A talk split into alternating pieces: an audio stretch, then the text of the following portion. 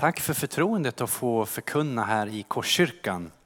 Jag tror sist jag förkunnade här var när vi hade New Life-kyrkan, EFK kyrka, eh, hyrde in sig här i Korskyrkan. Så det var väldigt många år sedan eh, jag fick eh, förkunna här i Korskyrkan. Och jag har fått en psalm, 121, som jag ska tala om idag. Som är åtta versar och eh, som ni vet så många av de här salmerna, de flesta av de här salmerna är sånger. Så jag tänkte att ni alla skulle sjunga ut den här nu direkt. Känns det okej? Okay? Känner du dig trygg nu? Eh, inte riktigt va? Men vi ska gå in i den här, vi ska börja med att titta in i den här salmen.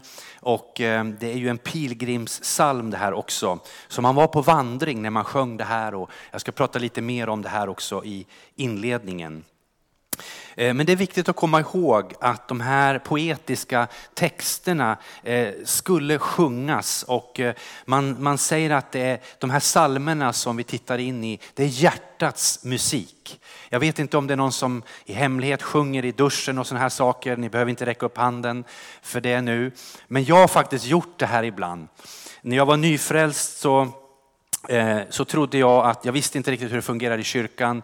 Så när kören gick upp i Salemkyrkan i Edsbyn så eh, tänkte jag att kör, kyrka, jag är kristen nu, eh, då går jag säkert upp också. Så jag bara gick upp. Eh, och som ni vet i Sverige så säger man inte ifrån ibland. Eh, så jag sjöng där bara med moll och dur, allt på en gång. Och det var inte bra. Så jag tror de mickade ner kraftigt där jag stod. Eh, men sen var jag bofast i, i kören utan att jag var inbjuden egentligen. Utan så kan Gud göra. Liksom. Det har varit någon slags frimodighet. Så jag har sjungit med Sofia Källgren och massor med fina artister i Sverige, gospelkörer och sådana saker, utan att vara duktig att sjunga. Eh, så efter ett år så sa Theodor, som är den bästa tenoren, han sa, nu Patrik har du sjungit dig själv i ton. Nu har du kommit i ton. Och så kärleksfull så att jag fick ett helt år på mig att sjunga in mig. Så, eh, men här ser vi i Saltaren 121 hur de sjöng de här salmerna när de var på väg. Och det är hjärtats musik. Ibland kan de här vara stillsamma, de kan vara begrundande, ofta med inslag av jublande insikt. Ibland kan de vara med tyngd av sorg och klagan, men också med glädje och tacksamhet som flödar med det här förnyade hoppet. Och den här salmen är en bön och en sång Eh, så jag tänker att vi ska läsa den nu tillsammans. Jag tänkte vi kan stå upp bara så att eh, du ska inte behöva sjunga den här nu utan du ska få bara läsa den. Är inte det en bra deal? Så låt oss läsa den här tillsammans här. Jag tror det kommer upp också på skärmen här bakom så att du kan följa med. Det är åtta versar eh, och vi läser den tillsammans. Kommer den här. En pilgrimssång jag lyfter mina ögon till bergen. Varifrån kommer min hjälp? Min hjälp kommer från Herren som har gjort himmel och jord. Inte låter han din fot vackla, inte slumrar han som bevarar dig. Nej, han som bevarar Israel, han slumrar inte, han sover inte.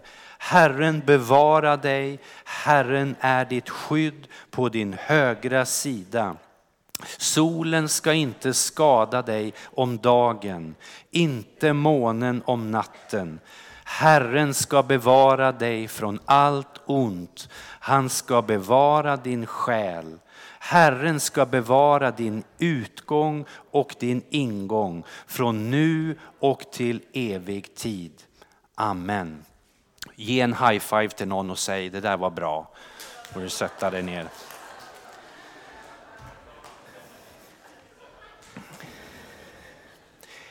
Det vi ser här är en av 15 pilgrimssalmer. Egentligen kan man säga, jag är så gammal så jag hade CD-skivor på min tid.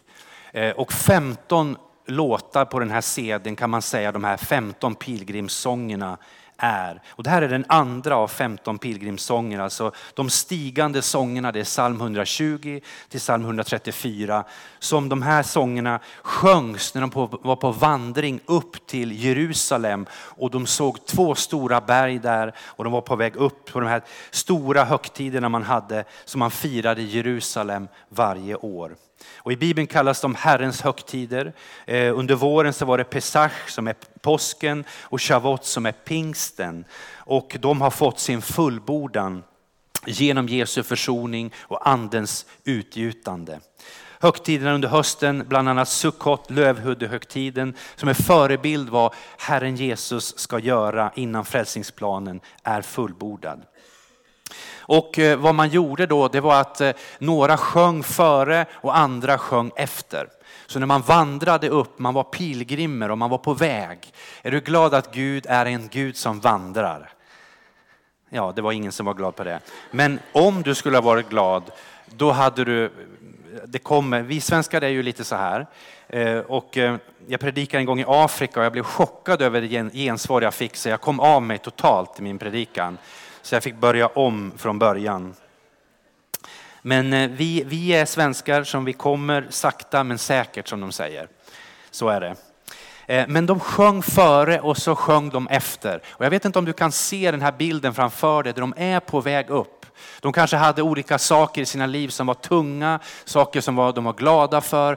Men de sjöng tillsammans det här. Och så var de på väg för att fira Herren, eh, möta Gud, upp på berget där, upp i staden Jerusalem. Och eh, varje gång så, eh, så hade man ju då, den här pilgrims, var en pilgrimsresa till en helig plats och att vara på väg. Vad är en pilgrimsvandring? Jo, ordet som kommer eh, från latinets peregrinus som är främling och avser en person som vallfärdar till en helig plats. Och göra den här pilgrimsvandringen innebär att man bröt upp från vardagen, de vana, trygga och gav sig ut på den här vandringen. Och under vandringen så sätts både kroppen och själen i rörelse. Jag är en sån här wannabe-vandrare. Jag har nu bokat upp mig på sociala medier så att jag får eh, från Schweiz, jag får från olika länder vandringar. Så jag, jag liksom bombarderar mig själv medvetet för att börja gå ut och vandra. Är inte det bra? Jag har till och med köpt vandringsskor eh, så att jag är, jag är nästan där. Så, så Eh, jag är ju egentligen hälsing men jag är ju också stockholmare. Så att det här blir lite eh, en process för mig att börja vandra. Så är det någon som vill hjälpa till och ge mig råd så får ni gärna göra det vid något tillfälle. Men det här att vara på vandring, det är någonting som vi är som troende. Eh, och eh, vi ser också eh, den, den vandrar, han söker sig upp till bergen. Och vi ser i första versen på psalm 121 så ser vi en pilgrimssång, en vallfärdssång, en sång från de som vandrar upp. För man vandrade alltid upp till Jerusalem.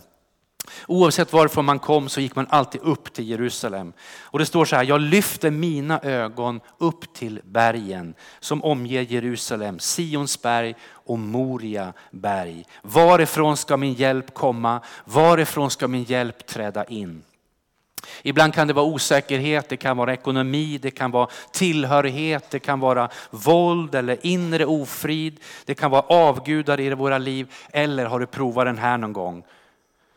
Och scrolla för att få tröst. Är det någon som har känt bara efter scrollandet så bara kände du amen.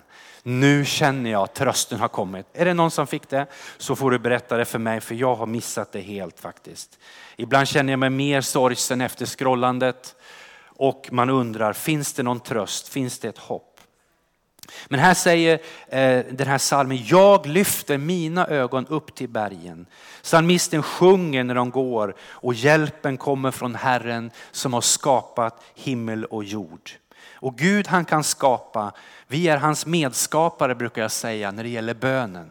Tänk att Gud har gjort det så att när vi ber till honom, när vi sjunger till honom så kan vi vara med och medskapa. Vi kan se saker och ting förändras som inte skulle ha gjort det om inte vi hade bett tillsammans med Herren. När jag tänker på missionsbefallningen så ser jag också Gud. Hur kan Gud få tröst? För den här salmen handlar om tröst. Den handlar om tillit, den handlar om beskydd. Men jag ser i missionsbefallningen hur Guds hjärta får tröst när vi delar de glada nyheterna. Kan du se när någon själ får tag på Jesus? Och eh, när jag var nyfrälst så, så eh, bara kom det liv ur mig. Jag, jag bara eh, fick så mycket förlåtelse av Gud och, och jag ville dela med mig av det här på olika sätt. Och Gud han kunde använda lilla Patrik från Edsbyn Eh, att dela någonting av hopp till flera människor. Och när vi delar hans evangelium så kommer vi också in i vår kallelse och våran roll. Till vardags så undervisar jag ledarskap och jag coachar olika chefer i olika länder och Norden.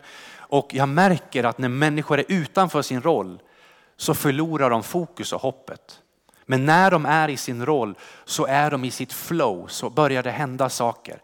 Stressen minskar. Har du märkt det själv kanske? Att när du är i din roll så blir det en tydlighet i kommunikation och andra saker. Att lära känna Herren avgör allt. Hans namn.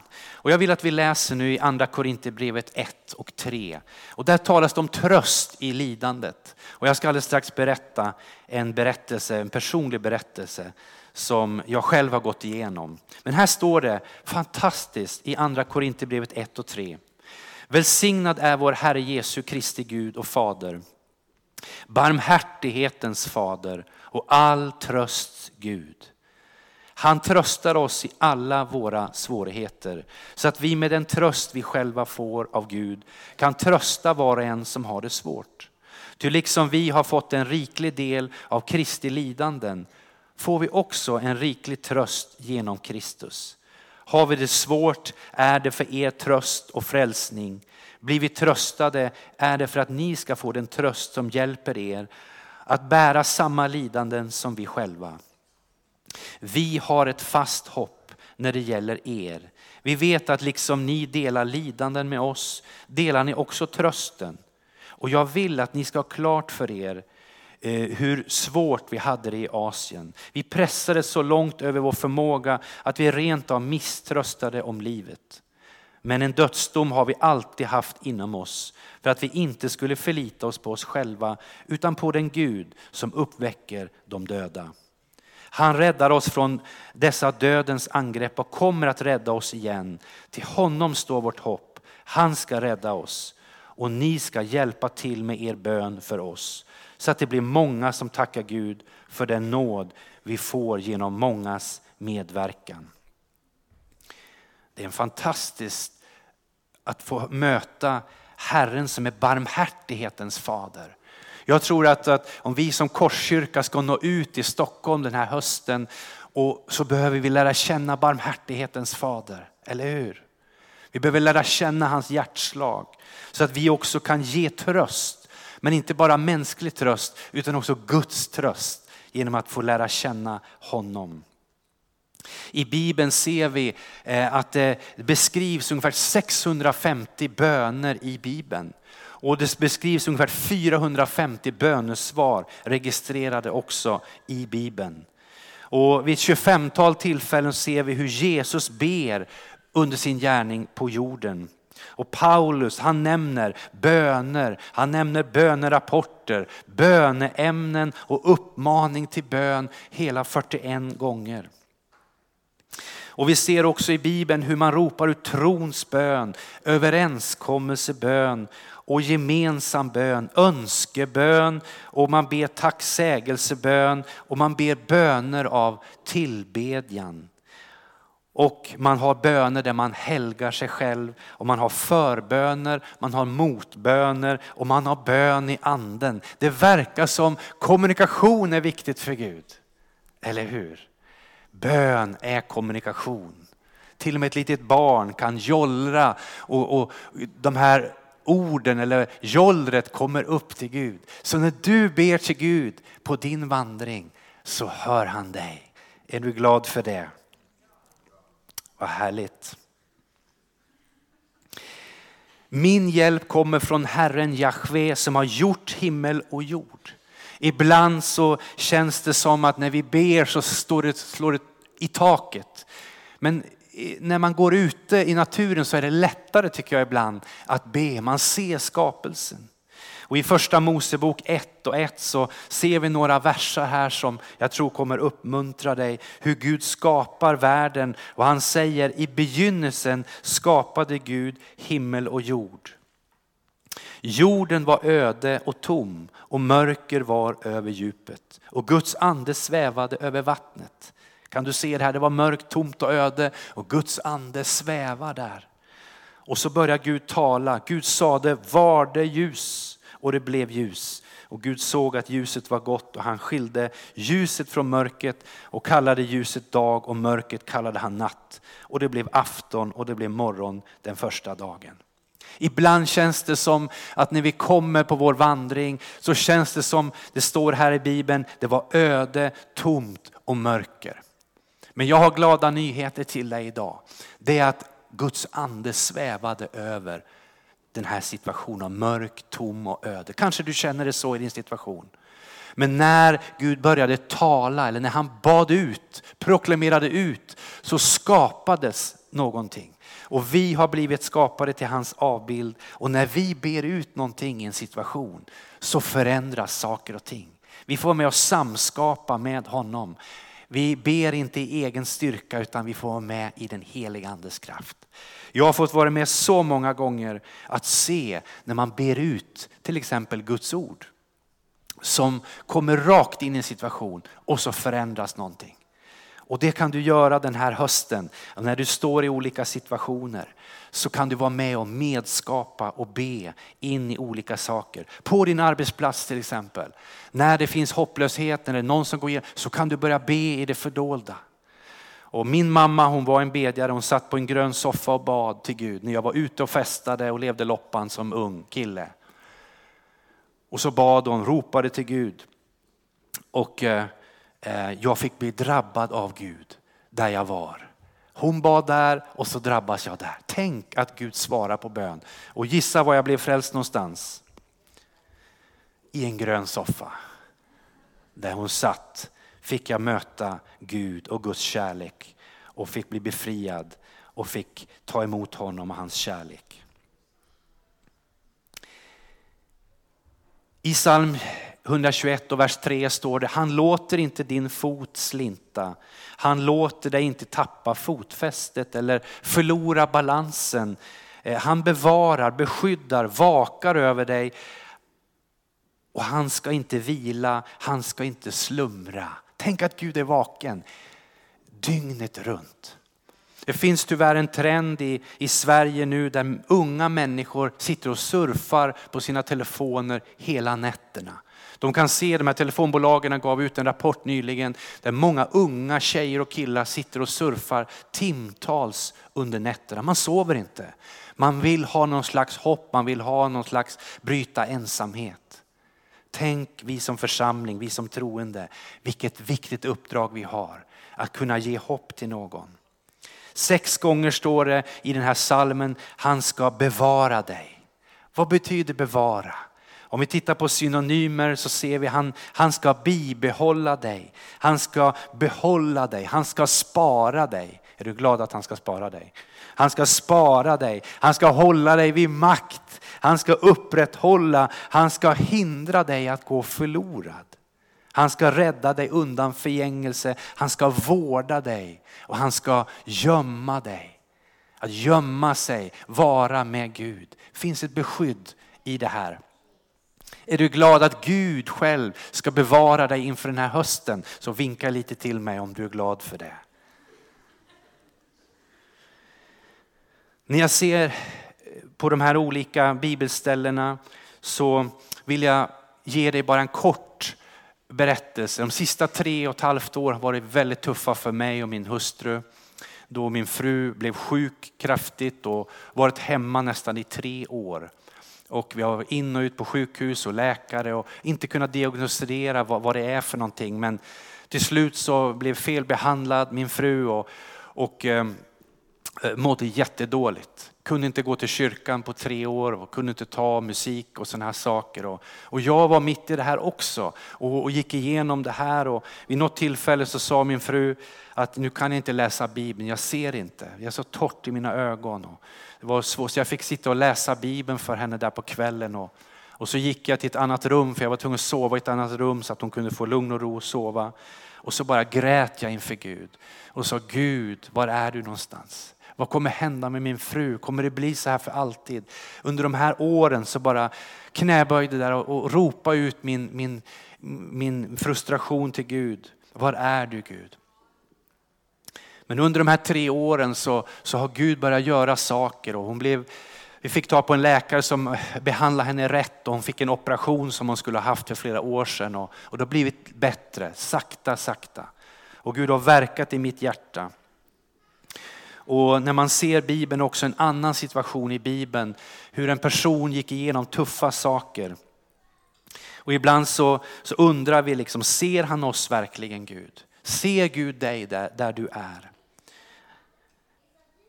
Vi vill alltid att bli bekräftade och vi vill leva den här gemenskapen och, och Guds blick. Och, och tittar vi på berättelsen i Bibeln från Abraham och, och Sara som, som vandrade inför Gud. Och de var också vandringspersoner och hade med sig och ut i öknen. Och det var olika saker de fick gå igenom. Och de hade fått ett löfte ifrån Gud om en löftesson.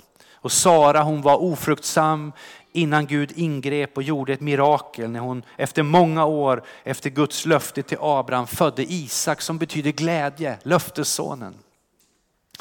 Eh, men det var så att det, det gjorde också att det blev svårt, stora anspänningar i familjen och på grund av det här löftet. Då, men det uppges i de här skriftställena att, att Hagar, tjänsteflickan, att eh, Sara ville att Abraham skulle gå lite före löftet och gå in till tjänstekvinnan och hon fick en son som heter Ismael.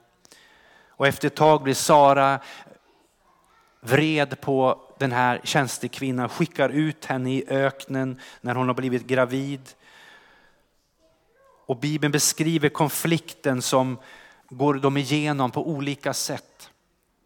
Och ibland så kan det vara bra för oss att veta att Gud han kan hjälpa oss genom svåra omständigheter. Men hon flyr ut i öknen med, med Ismael och vanmakt och ensamhet och jag vet inte vad du går igenom. Det här står det att det finns inget hopp. Och då uppenbarar sig Herren för henne i öknen, för Hagar, som betyder flykt. Hon flydde från Gud, hon flydde från olika områden. Kanske du har något område i ditt liv där du flyr från Gud. Men Gud vill kalla dig. Men Hagar som betyder flykt och så står det i öknen där hur Gud uppenbarar sig som du är den Gud som ser mig. Du är den Gud som ser mig. Gud såg mig och min fru när vi gick igenom den här tuffa perioden och går igenom fortfarande. Och Gud ser dig när du går igenom tuffa saker. Och I första Mosebok 16 och 13 står det, Hagar säger, har jag verkligen fått se en skymt av honom som ser mig?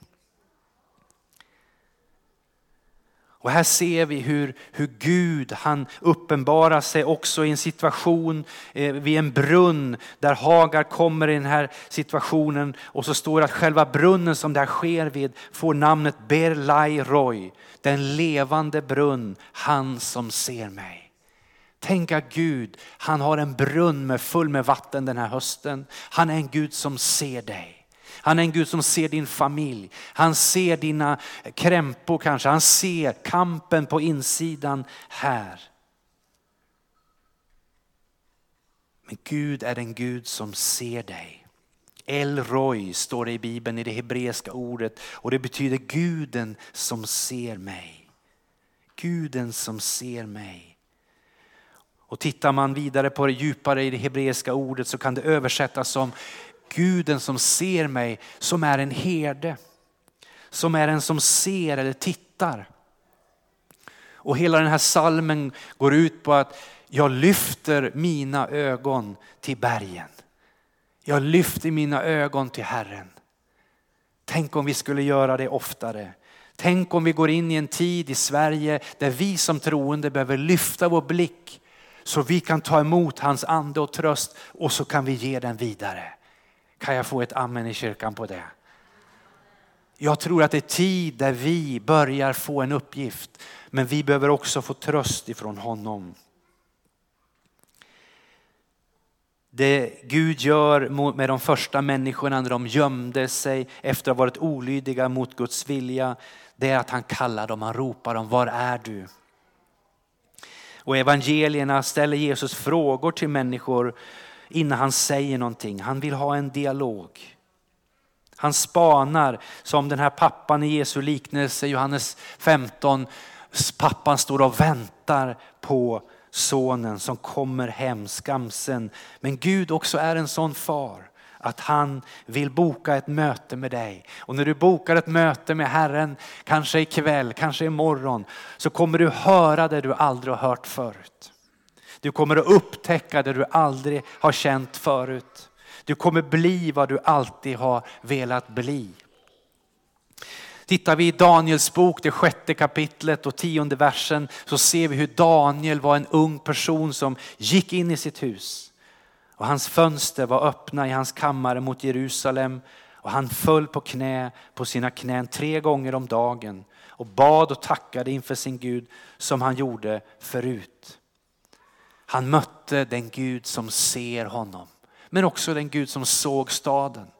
Och Daniel fick vara med och, och se Guds rike komma på det här sättet. Han fick bli befruktad av tröst att ge vidare. Låt oss titta i psalm 139 och vers 15 och 16. Står det så här, dina ögon, dina ögon såg mig när jag ännu var ett outvecklat foster. Benen i min kropp var ej osynliga för dig när jag formades i det fördolda. Du har skapat mina njurar, du sammanvävde mig i moderlivet. Alla mina dagar blev skrivna i din bok. De var bestämda innan någon av dem hade kommit. Gud han är din skapare och var med redan från konceptionen när du blev till. Han ger oss livet som en gåva och det är han som har skapat livet och alla förutsättningar i stort och i smått. Vi är som människor särskilt skapade till Guds avbild. Och han har en plan, han vill att vi ska kommunicera, tänka, lyssna. Tänk om vi skulle ta emot från honom. Och han blickar ner över dig varje stund genom livet. Och det står vidare i psalm 139 och vers 7 och framåt. Vart kan jag gå för din ande? Vart kan jag fly för ditt ansikte? Stiger jag upp till himlen är du där. Bäddar jag åt mig i dödsriket är du där. Tar jag morgonrådnadens vingar och gör mig en boning ytterst i havet så ska också där din hand leda mig och din högra hand hålla mig. Säger jag låt mörkret täcka mig och ljuset bli natt omkring mig så är inte mörkret mörkt för dig. Natten lyser som dagen och mörkret är som ljuset. Du har skapat mina njurar, du vävde mig i moderlivet. Jag tackar dig för att jag är så underbart skapat. Underbara är dina verk, min själ vet det så väl. Du är genomälskad av Gud själv. Han älskar dig och du är unik. Det finns ingen som du. Ingen har samma röst som du eller fingeravtryck som du. Och psalm 139 säger också från vers 1. David, Herre du ransakar mig och känner mig. Om jag sitter eller står vet du det. Du förstår mina tankar fjärran ifrån. Om jag går eller ligger ser du det. Med alla mina vägar är du förtrogen. Innan ordet är på min tunga vet du Herre allt om det. Och du omsluter mig på alla sidor och håller mig i din hand. Och jag upplevde när jag och vi som familj gått igenom den här svårigheten på många olika områden. Så mitt i smärtan så fick jag bara se. I Bibeln står det Jesus, smärtornas son. Och så bara uppenbara sig Gud för mig. När jag hade ropat till Gud under en längre period och sa Gud var är du? Och så såg jag bara, jag är smärtornas son, Jesus. Och så såg jag vår smärta lyftas in i hans sår. Hans sår på korset. Och så såg jag vår smärta låg i hans sår och hur han tog det på sig. Och det var så vackert. Så mitt i smärtan så kan vi möta Gud.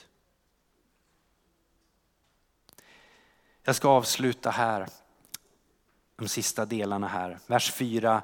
Nej, han som bevarar och skyddar och vakar över Israel ska varken vila eller slumra eller sova. Gud ser också Stockholm.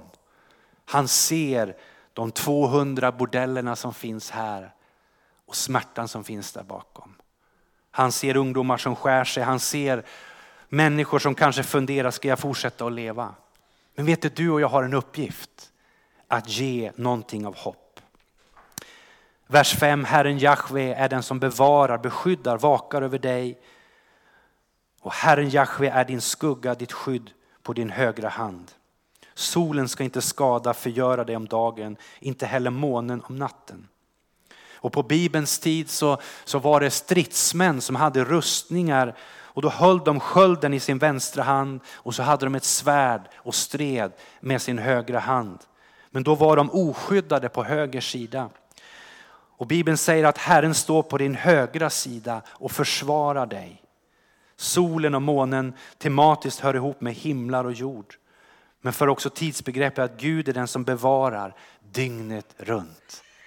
Tänk att han vill bevara och beskydda dig. Och Herren Jahve ska bevara och beskydda dig från allt ont och han ska bevara din själ. Och Herren Jahve ska bevara, och beskydda, vaka över din utgång och din ingång. När du går ut och när du kommer tillbaka. Allt du gör och tar dig för från nu och till evig tid. Du är en Gud som ser mig. Tänk att han ser dig, men han ser också den person som är din granne. Han ser också andra personer. Och tittar vi på eh, U-appen, bibelappen, U-version. Människor har sökt under pandemin och efter pandemin. Och vad var den mest populära bibelvers 2022? Det var Jesaja 41 och 10. Och det står, var inte rädd. Jag är med dig. Ängslas inte, jag är din Gud. Jag ger dig styrka och jag hjälper dig.